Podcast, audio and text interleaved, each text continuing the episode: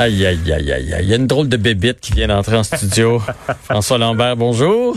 Salut. Daly Saint-Pierre, bonjour. Allô. François est rentré en disant, hm, ça sent bon, j'ai pas mangé encore. Euh, fait que là, t'as pas mangé parce que cette semaine, mercredi, je pense, tu nous as dit que tu finissais ton jeûne de soixante-douze heures. Oui. Fait que là, je me demandais si c'était depuis mercredi que t'avais pas mangé ou si c'était... C'était comme là, t'as pas eu le temps de souper. Là, tu, là, tu viens de me dire, oui, j'ai mangé, mais, mais j'ai pas mangé de la journée encore aujourd'hui. Non, mais tu sais, faut, faut faire attention parce que je veux pas non plus que les gens se lancent dans le jeûne sans préparation parce qu'il y a une préparation à, avant de faire ça. Moi, je le fais une fois par mois, quarante-huit heures. Là, j'ai essayé soixante-douze heures pour la première fois pour... Parce qu'il y a, un, il y a un phénomène qui se passe entre, entre le quarante-huitième et soixante-douze heures qui est intéressant. Et je voulais voir si, un, j'avais la volonté, euh, la, la force, la force de caractère De, de, de regarder tout le monde manger, de sentir la bouffe en entour de nous et ne pas manger. Et quarante-huit heures, c'était vraiment facile. soixante-douze heures, c'était facile. J'aurais pu continuer, mais je, ça fait un an et demi que je fais intermittent fasting. Donc, je, je passe déjà des journées, souvent euh, dix-huit ou vingt heures sans manger, puis je mange juste pendant six heures ou quatre heures. Faut vous, faut vous juste euh, mettre ça comme ah, bémol. Là. Attends un peu. Fait que là, ce matin, toi, tu t'es levé. Oui. Puis tu t'es rien mis dans le corps, même pas un café, un ah jus non, d'orange. Non, non, café, jus d'orange, je ne prends plus de jus d'orange depuis deux mille quatorze. OK, mais t'as pris un café. Ben oui, le café, lorsque tu jeûnes, tu as le droit de prendre thé, café euh, noir, bien entendu, thé, café ou eau.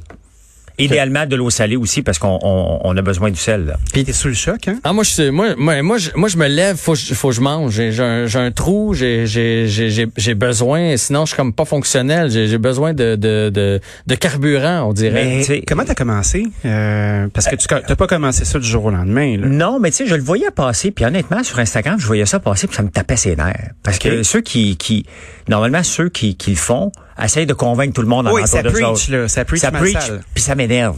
Fait que j'ai dit, c'était pas comme ça. Puis un, un gars avec qui je nage, Alexandre Le Duc, que, que ça fait vingt-cinq ans qu'on nage ensemble, lui, c'est un gars qui, qui prône la santé, mais qui essaie pas de convaincre personne. Il est végétalien, il fait ses affaires, puis il m'en parle, mais sans sans plus. Puis il m'a dit, François, regarde, tu regarderas cette vidéo-là de tel docteur que j'oublie, qui est de la sommité dans le le le le, le, le, le intermittent fasting. Et je regardais ça à un moment donné, juste avant de souper. J'ai fait comme, ben cool, lui. Ils viennent m'expliquer mm-hmm. les bienfaits sans essayer de m'emmener dans sa secte. Okay. Martin Junot, le cardiologue, il l'explique, l'explique très bien d'ailleurs. Oui. OK, mais c'est le... quoi les bienfaits, là? Faut, faut que tu m'expliques.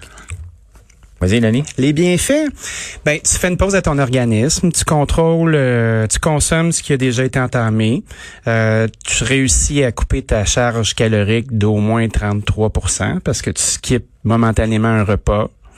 Puis après ça, ben là, je pense pas que c'est le bar ouvert pour manger du pudding chômeur puis euh, des livres de bacon. Là, tu sais, on n'est pas dans le kétoïsme non plus.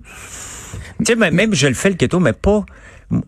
Moi, je suis dans le plaisir de vivre. Mm-hmm. Quand il fait beau à soir, je vais revenir à mon chalet tantôt. C'est sûr, je vais prendre du vin ou une bière. Euh, là, Dany a dit qu'elle va amener une pizza. J'ai pas mangé encore. Ah, ça se peut que je la prenne ou je le sais pas parce que la réalité, c'est que je fais de la route aujourd'hui beaucoup et j'ai tendance à m'endormir sur la route. Et ça, c'est un des bienfaits. C'est que je ne je m'endors pas parce que mon estomac est pas en train de digérer mm-hmm. euh, d'un... Un des plus grands bénéfices du, du, du fasting, du jeûne, c'est l'autophagie qui a été découvert, qu'un un, un chercheur, un, un prix Nobel, je pense, en quatre-vingt-quatorze. C'est que le corps, après euh, dix-huit heures, commence, bien entendu, à manger ses graisses. Il faut, faut qu'on se nourrisse. Donc, on tombe en, en, en mode keto, mais sans, le, sans le, le, la bouffe. Et le corps tombe, ce qu'on appelle en autophagie.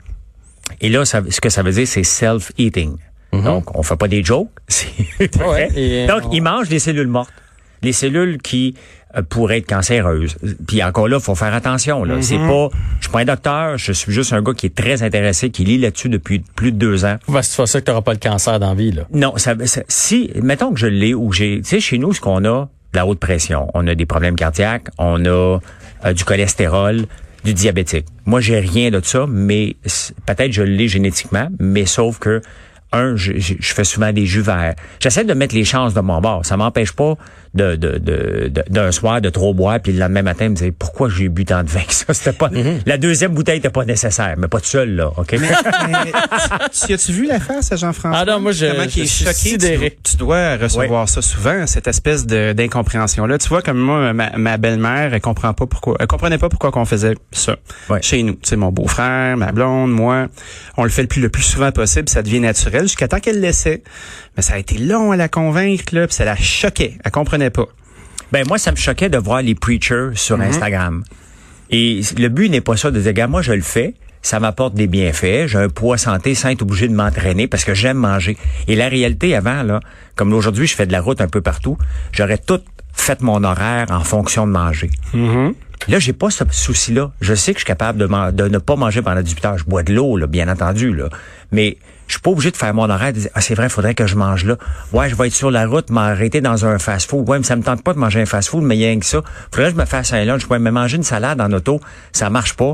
C'est la, c'était tout le temps de la gymnastique. Mais, euh, mais, mais euh, je veux dire, il y a pas un moment, là, sur ton soixante-douze heures où à un moment donné, t'as une petite faiblesse où tu fais comme, euh, je, je, on dirait que je manque de, je manque de gaz. Euh, ça peut être dangereux pour certaines personnes. Tu sais, il y, y a des gens qui ont, qui ont besoin de sucre, qui ont besoin de manger. Y a-tu des gens pour qui ça pourrait être ne Ça, ça peut être approprié? Ben, je vais peut-être laisser Daly. Moi, pour moi, je n'ose pas répondre à ça parce que je suis pas un médecin. Puis les médecins peuvent répondre à ça euh, parce que je voudrais pas que quelqu'un ait un impact. La réalité, c'est que soixante-douze heures à boire de l'eau puis du café, c'est pas un souci du tout au point de vue. J'ai jamais eu, j'avais peur dans la troisième journée parce que je le fais souvent le quarante-huit heures. Je le fais euh, à tous les mois depuis un an sans sans exception. Le soixante-douze heures, c'était comme un défi personnel puis de voir. OK, moi, je suis entouré de popcorn, de barbe à papa puis de meringue. Mais c'est ça que je pensais, au niveau du sucre puis tout ça. Je là, sens euh... ça à plein nez. Ça t'écœure plus? Ben, je suis obligé de faire un blocage. Mm-hmm. Euh, la seule chose qui me manque, ce que j'aime faire dans la vie, moi, euh, dans, quand, dans ma période que je mange, c'est d'ouvrir. J'ai mon pot de beurre d'arachide à moi, OK? Puis je le mange à la cuillère. Ouais, moi aussi, j'aime ça faire ça. Et là, je t'avoue que cette, cette habitude-là me manquait. Euh, t'as mal au mâchoire aussi parce que c'est un muscle qu'on travaille, à part que parler, on l'écrase, on le fait travailler, le muscle. Il travaille pas pendant trois jours, là. Et c'est, c'est... Mais je le fais, c'est, c'est sûr que la troisième journée, c'est un peu un voyage spirituel, hein. C'est, t'es vraiment en dedans de toi. T'es concentré, là, comme jamais. Et ça, les gens peuvent le lire. Je sais pas, Daly, c'est toi, mais moi, je deviens hyper concentré. Et il y a rien. Je peux, tu peux me faire faire la tâche routinière la plus plate, m'en faire un robot.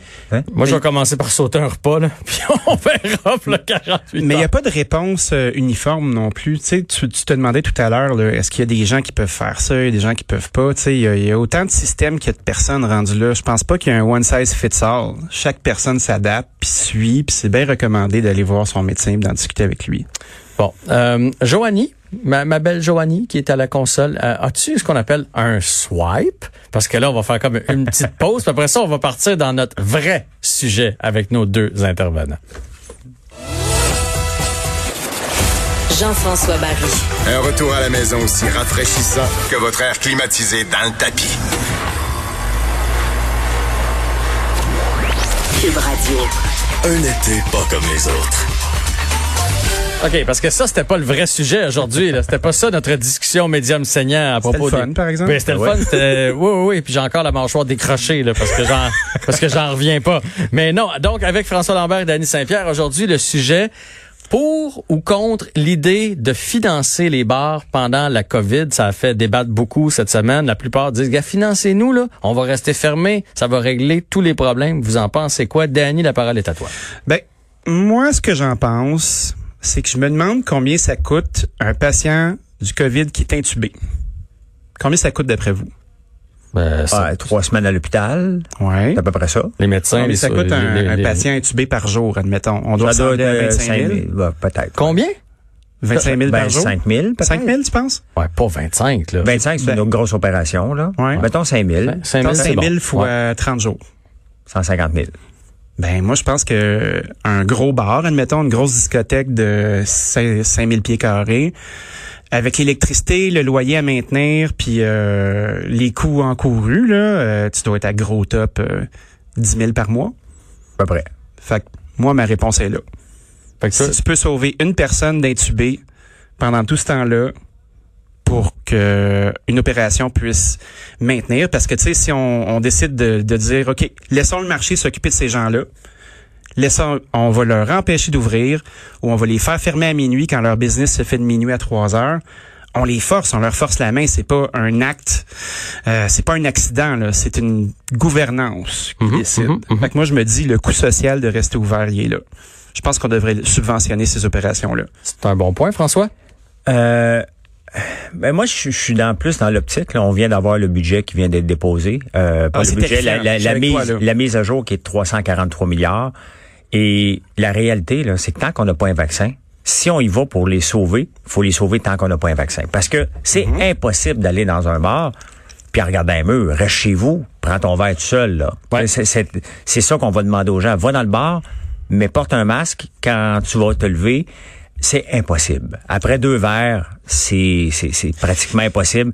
Et la réalité, c'est que sont déjà chanceux ici d'être encore permis d'être ouvert jusqu'à minuit. C'est temporaire. La réalité, il faut regarder ce qui se passe dans le monde. Las Vegas vient, à partir d'aujourd'hui, de fermer tous ses bars encore. Miami les a fermés ce, cette semaine. Ils les ont rouverts à cause de la pression, mais ils vont les refermer encore. En Corée du Sud, fermés aussi. Euh, donc, c'est un peu partout qu'on ferme les bars. C'est impossible d'avoir la distanciation sociale alors qu'on demande ça. Combien de temps? Combien de temps qu'on va les sauver? Et, tu sais, le, le problème, c'est que les bars, alors que sont supposés faire leurs frais à moins d'être à pleine capacité, ils ont un tiers de personnes en ce moment. Déjà là, en partant, ils sont même sur papier, parce que c'est ce qu'il disait avant. Si on écoute Peter Sargakis, ouais. donc si on l'écoute, lui, euh, il faisait pas d'argent avant. Donc là, il demande un tiers, il n'en fait pas encore. Donc, quand même qu'on les garde ouverts en ce moment, il est techniquement à perte. Donc, ou il ne disait pas la vérité. Ou il ne disait pas la vérité. Qui sommes-nous pour euh, le dire à sa place? Non, mais... S'il affirme ça, il affirme ça. Moi, je suis pas mais principalement ce que je veux dire, l'avocat que... des bars en général. Moi, ce que je souhaite faire, par exemple, c'est une d- distinction entre les types de bars.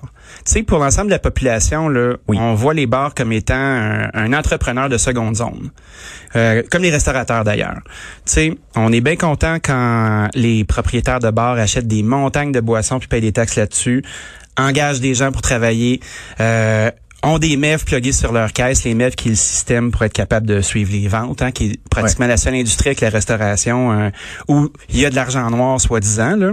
Puis après ça, ben là, quand quand ils sont rendus à avoir besoin d'aide, ben là, on n'aime pas ça, on trouve ça sale. On n'a pas envie de leur toucher. Moi, je trouve que c'est un peu hypocrite comme truc. T'as l'impression que c'est pas considéré comme n'importe quel autre entrepreneur. J'ai quelqu'un qui a une plomberie, oui. quelqu'un qui a une quincaillerie. Quelqu'un, quelqu'un... qui installe des éoliennes, quelqu'un qui euh, travaille dans l'aéronautique puis qui doit être sauvé. Tu sais, rendu là, tu sais, un bar tout seul, c'est une petite affaire. Mais l'industrie au complet, c'est un gros morceau de notre économie. Fait que je trouve ça particulier. Je trouve que c'est une bonne discussion à avoir. Ben, t'as, quelque part, t'as, t'as, t'as raison, mais... Il reste que euh, je suis pas d'accord non plus de subventionner Air Canada puis toutes les t- tout le monde. En partant là, puis si on parle d'Air Canada, Air Canada a eu des free pass toute leur carrière et ils sont en train d'en avoir une. Ils ont annoncé qu'ils fermaient les régions.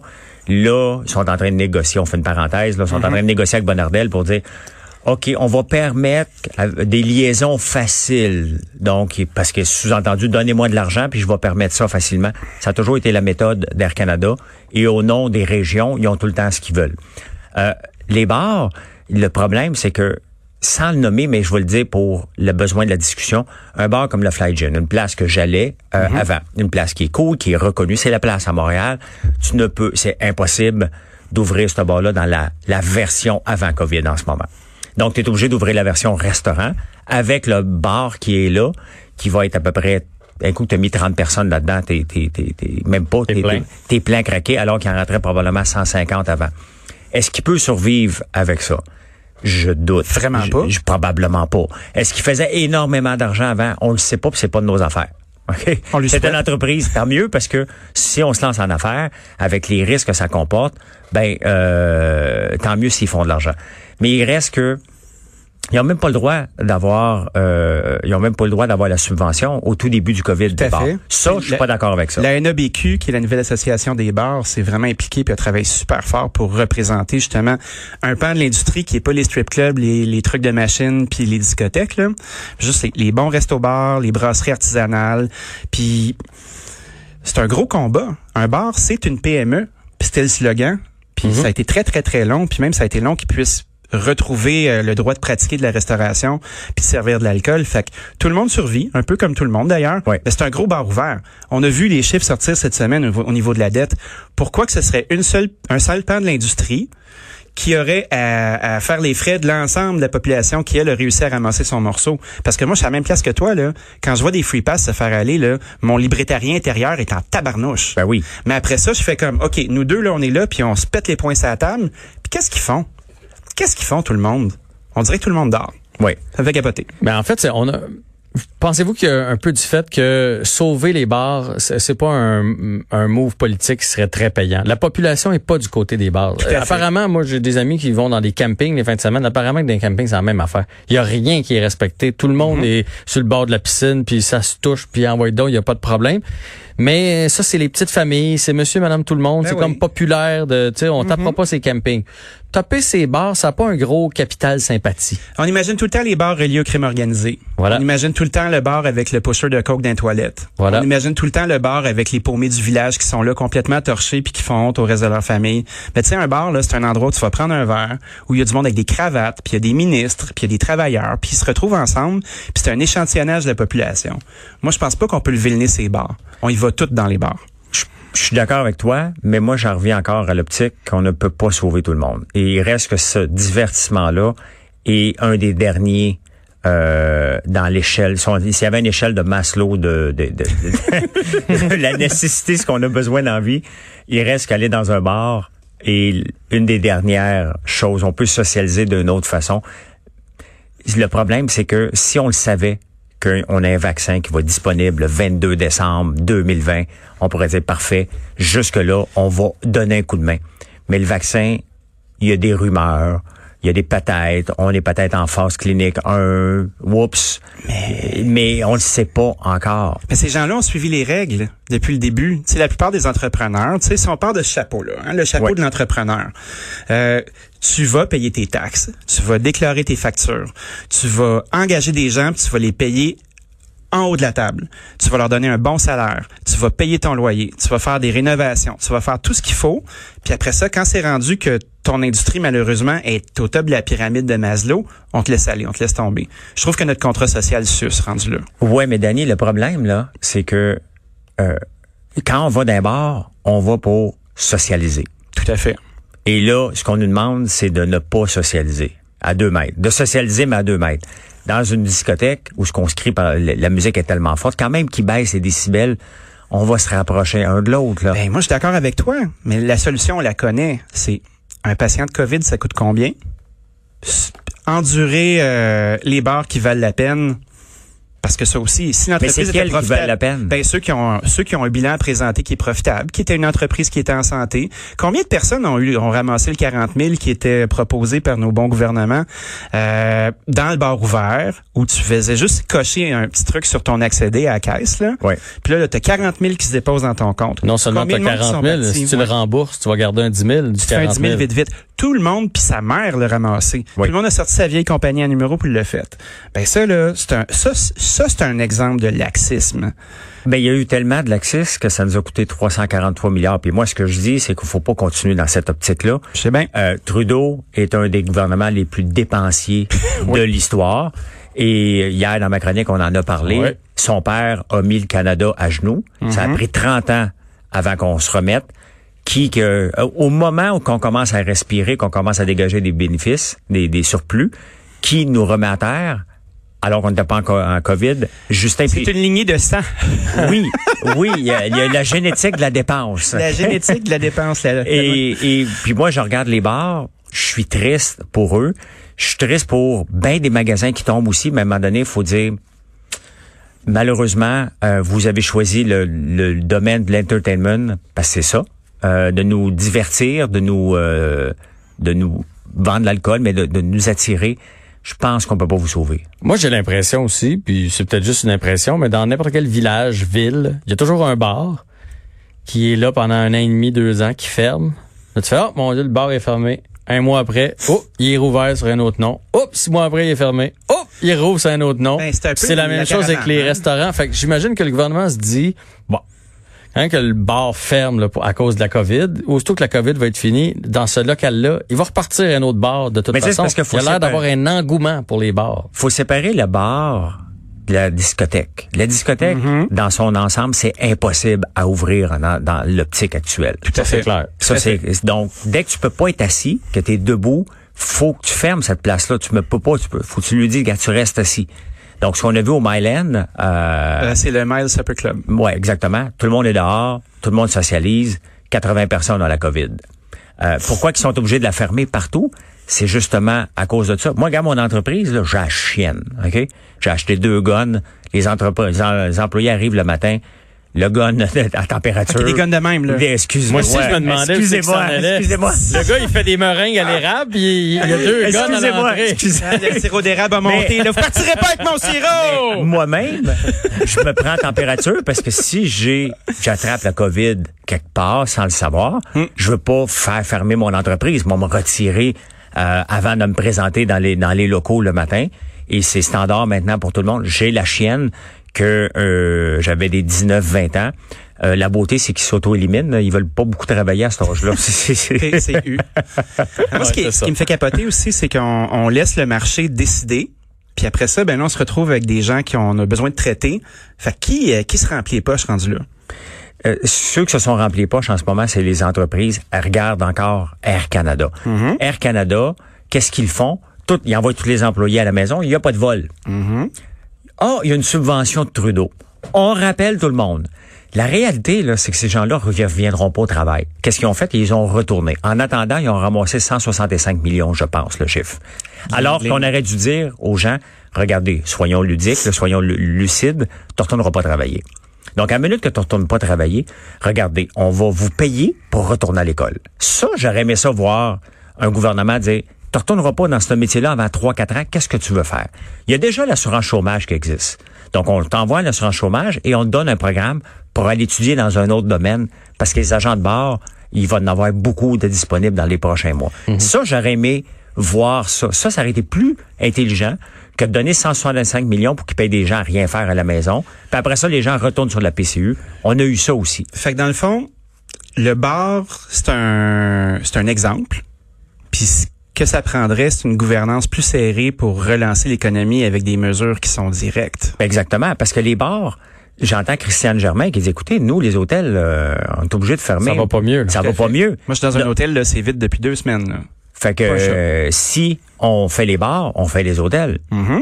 Donc, ouais. si on fait les hôtels, ben là, faut faire les, les toutes les, les, les boutiques qui ont fermé euh, pendant ce temps-là. Les restaurants, les, les rest- trucs touristiques où il n'y a pas un chat. Là, là, on se ramasse qu'on continue sur le trois cent quarante-trois millions. Ben, il n'y a, a, a plus de limite. Le problème, c'est qu'on a un gouvernement qui a dit, inquiétez-vous pas, je m'occupe de vous, comme il a fait avec les immigrants aussi.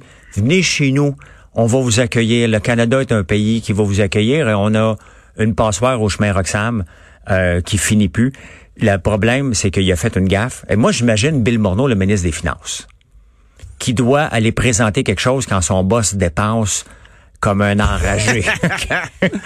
euh, il doit se sentir mal à l'aise, mais moi je dis, regarde, faut arrêter tout ça, faut accepter que des... Il y, y en a qui vont tomber, faut l'accepter, et mais par contre, mettons des programmes euh, pour que les gens retournent aux études.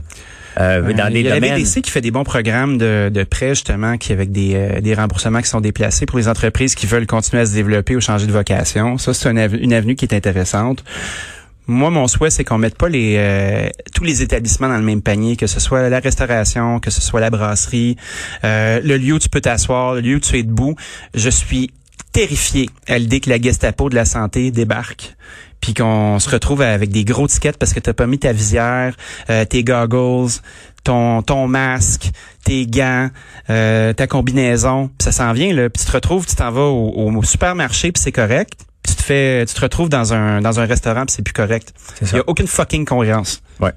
C'était très intéressant de, de vous entendre, François Lambert, Daly Saint-Pierre, à notre discussion euh, médium saignant. Et vous restez avec nous parce que vous allez participer au quiz. Euh... Yes. François, j'ai vu baisser les yeux. Mon micro marche pas, j'entends mal dans mes écouteurs. T'aurais dû manger, tu vois, t'aurais dû manger avant d'arriver. Le quiz d'Alix sur la revue de la semaine, au retour.